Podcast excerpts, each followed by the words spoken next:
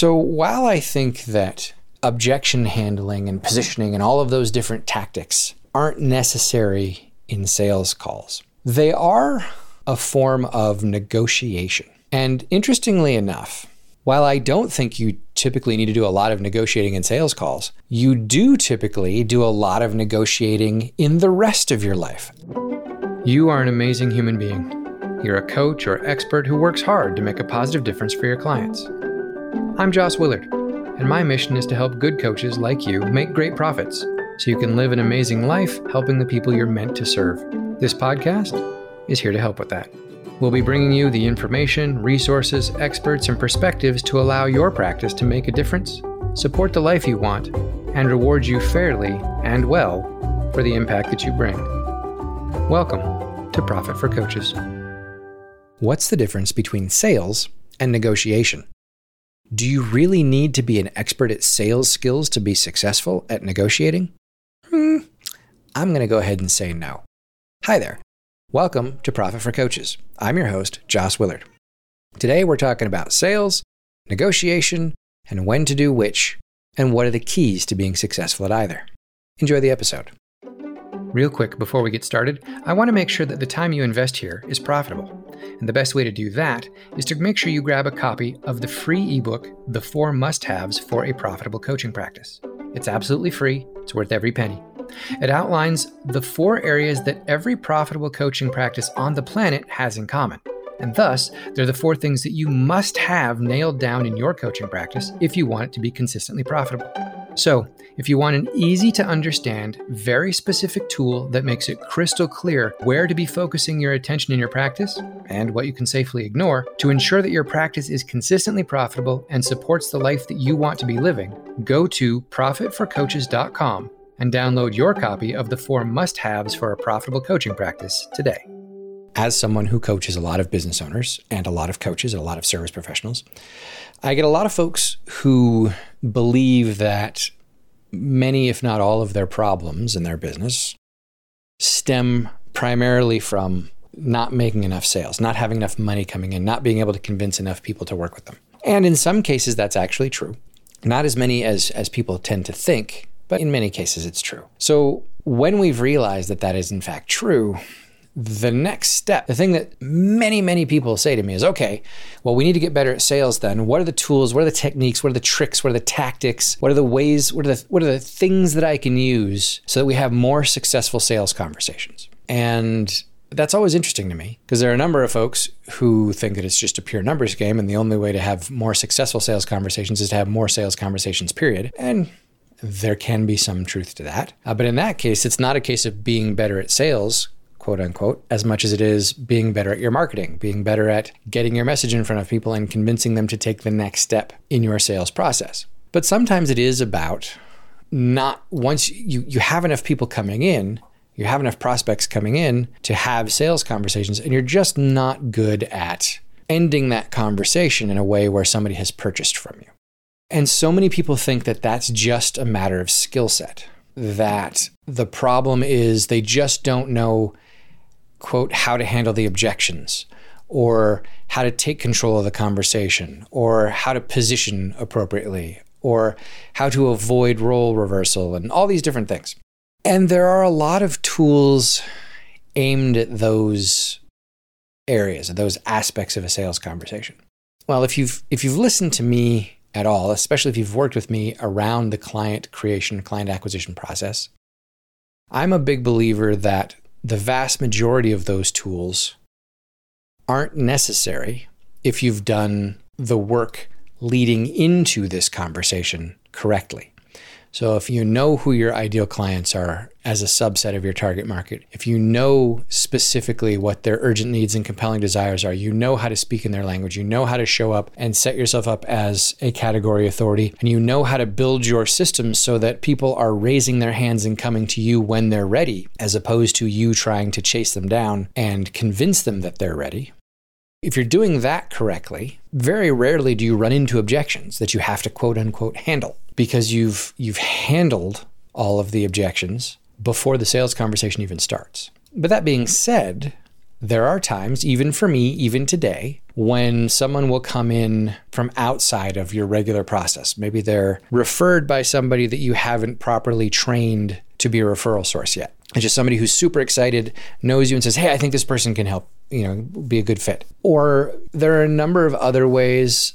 Maybe you you misjudged the timing on something and you started a sales conversation before you realized that, oh, wait, maybe this person isn't exactly ready, right? Well, in the majority of those cases, in fact, the person's not ready. And so rather than trying to come up with tools and techniques and tricks to manipulate them into buying and working with you before they're ready, because uh, for me, I don't think that's ethical. So you, you shouldn't.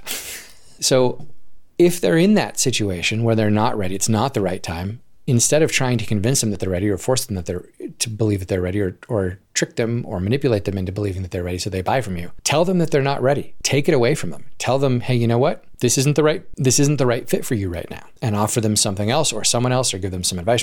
Be ethical, right? And if you're doing that, again, highly unlikely that you're ever going to have to, quote, deal with objections. And it's this belief that we have to deal with objections or know how to position or handle the client, or, you know, that concept, that's what leads people to believe and to feel like I'm not good at sales, and or to feel that sales is slimy or sales is manipulative. I'm not that kind of person. That's why people don't feel comfortable with sales. They feel like it's, I have to convince somebody, right? Even when I know it's not right. Well, no, that's that's that's not how I teach sales.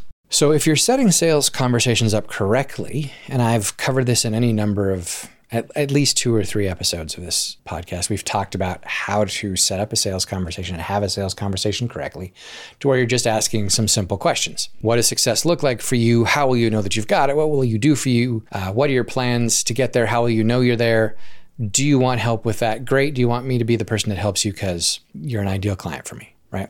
That's really all it takes if you're doing it right. And if you get any other, you know, you get into the explosives, that's just where someone is suddenly throwing landmines and objections at you. That's because you didn't pay attention when they said, well, this is what success looks like for me, and this is how I'll know. And you went, oh, I can do that, instead of going, oh, no, wait, actually, that's not something that I want to do. Or, you know, any number, any number of reasons. There are some types of businesses where you can't set it up that way. Maybe it's because you're in something like the insurance world, or people are feeding you leads and you you don't have as much control over the quality of the, the incoming prospects as you would like. Um, in which case, yeah, right now we're potentially going to be dealing with objections. Now we're potentially going to be dealing with the challenge of somebody needing to be shown that this is the right solution for them. Well, okay, then you can bring in some tools. But in those situations, again, for me, it's less about I'm trying to sell somebody on something that they don't need or haven't realized that they need yet or aren't ready for yet. Now we're negotiating with the person about understanding. So while I think that objection handling and positioning and all of those different tactics aren't necessary in sales calls, they are a form of negotiation. And interestingly enough, while I don't think you typically need to do a lot of negotiating in sales calls, you do typically do a lot of negotiating in the rest of your life outside of sales calls. What is negotiation? And how is it different from sales? Well, there's the traditional view of what sales is, which is convincing somebody to sign on the dotted line or buy your thing. And sales is, I think, a very small subset of negotiation, because negotiation really is intentional communication. And it's really communicating basically the phrase, I want, which is, I want something from you, and in turn, you're communicating to me what you want. And that may be anything from, I want your money, and you want my coaching services, and now we're going to negotiate over what that looks like. What form does that take? How much money? How much value is given on either side? Those types of things. That can be done, especially if you don't have an offer. You know, this is how I coach people, or this is how I help people. This is the program. This is what it looks like, et cetera. If people want to sort of talk about changing that, or, or looking for a unique or a bespoke or a custom program, now you definitely, that's where you're getting into negotiation, which is slightly different than sales, or enc- encompasses more than the idea of just sales is. But you can also be negotiating over things like, I want my thirteen-year-old to go to bed.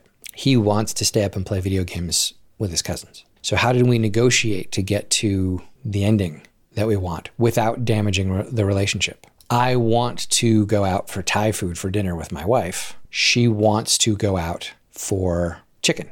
How do we negotiate that that friction, that disagreement, without damaging the relationship? For me, that's where we get into actual negotiation. And like negotiation, I said before, negotiation is communication with intent and with intent to get results, but it's also an exploratory conversation. Part of the other purpose of negotiation is to gain information. At the very least, you need to gain from the other person the information about what is it they want in exchange for the thing that you want. And how to negotiate successfully has been a subject that has been like volumes and volumes and volumes have been written about it for years and years and years. And it was actually in nineteen, I think it was nineteen eighty-one that the book Getting to Yes was published.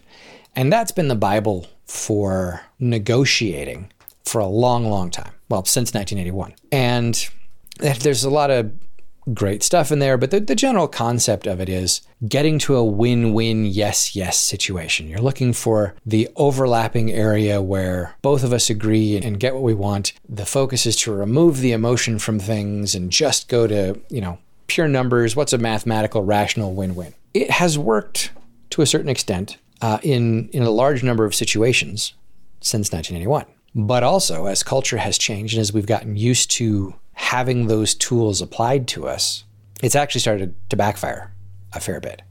And so I'm actually a big fan of the book Never Split the Difference by Chris Voss, which actually flies in the face of a lot of what is in that book, Getting to Yes.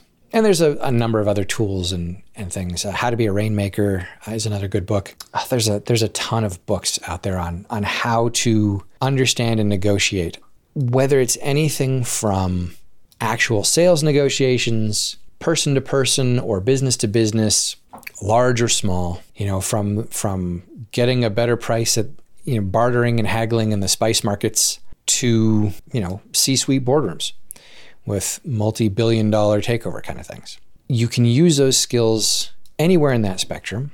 You can use them to convince your kid to make better decisions in sports or at home. You can use these skills to have a better relationship with your spouse. And really what it comes down to is come from a position of honesty and come from a position where you're really curious about the other person and about what they need and about what they want so that you can figure out how to get what you want while helping them to feel like they're getting what they want or at least what they need, and doing it in a way where they actually feel like the relationship is stronger because they've had this conversation with you. There's a lot of information on how to do that out there in the world.